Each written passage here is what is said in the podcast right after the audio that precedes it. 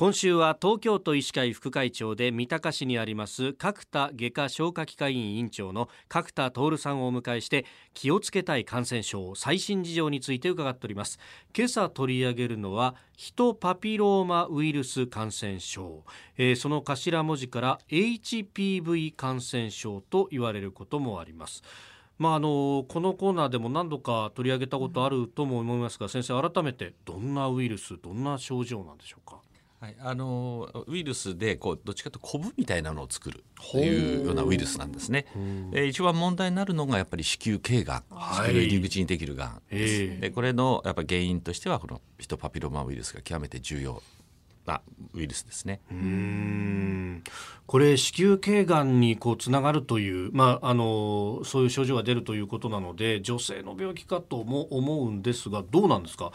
感染症ということは男性も？はいあのあの性行為で実はあの感染します。のであの男性でもそういったあのウイルスを持ってるし、はい、またあの、まあ、ペニスの先にですね、はい、こうイボみたいなのができる病気だったりとかあ。とあとは喉の扁桃部にやっぱり大きなイボができて呼吸困難になっちゃうとかそういったことを、まあ、全身の粘膜弁に症状を起こすウイルスですから,、だ決して女性だけの病気ではないです。あの自治体からだったと思うんですけれど何年かに一度くらいであの子宮頸がんの検査をこう受けましょうみたいなあの紙が送られてくるんですけれどもああいった取り組みっていうのは各自治体で行われてるんでしょうか？あの国のあの指針でやってますね2年に一遍そういったあの子宮頸がんの紙が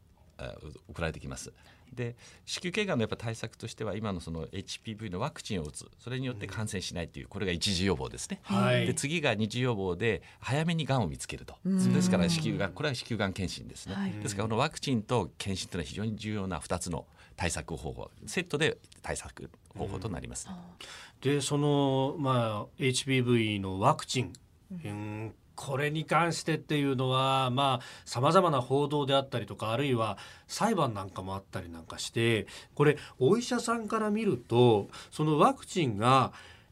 ワクチンはその対策としては有効なわけですよねそもそも有効です。これはそのなんか副反応が一つ問題だというふうにも言われましたけれども、まあ、それに関しての研究っていうのも進んできてるんですよね。はい運動障害とかですね、はい、あの痙攣みたいなすごい報道されちゃいましたですよね、えー、あれがそれで子宮頸がんのワクチンは怖いっていう印象ありますけどあの後ちゃんと研究が進んで、はい、ああいう症状は子宮頸がんのワクチンに特有なものではないんです、まあ、他の予防注射でも起こるし、はい、まあ、ないしは別のものでも起こりうるのでですからまあ確かにあの予防接種するとある確率でいろいろ副反応が出たりしますけどね、それはやっぱりあのきちっと手当てをしなきゃいけませんが、やっぱり集団とか個人を守るためには、しっかりとこういった予予防できるものを予防するということでワクチン極めて重要な対策です。うん。先ほど性交渉によって、まあ、感染をするということもありました。ということは誰かは打ってるけど誰かは打ってないみたいなことがあるとあの感染症のお話前にも伺った時もお聞きしましたがやっぱ穴があるとあまりこう意味がないというかやらなきゃいけないですよね、あまねく。そうなできればそうなんです。はい。あのワクチンをどうしても打てない、まあ、あの、反応とかですね、アレルギーって受け打てない人いますよね、はい、そうした場合には周りの人がしっかりとそのワクチンをやって抗体を持つことによって、そのワクチンを持ってない打てない人を守るというですから大体まあ85、90%以上ワクチンとかを打ってる人がいれば、はい、社会として防御できるというふうに言われてます。はあ、でも逆に言うと9割まで高めないとまだまだ穴があるということになるわけですね。そうですね。まあ今の話マシ信ってあのはしかなんかがね感じ力が強い時はそういった強い疾患に対してはそのぐらいの率が必要ですけどまあ今一時 HPV ワクチンは日本でも8割以上の接種率だったのが、はい、今今1%以下ですからね。そんなに落ちたんですか、えー、だから誰も打ってないような状態なんですよ今。はあ。なるほど。ここはその、まあ、世間のいわゆる風評というものと科学ってものが相当乖離してしまっている部分があると。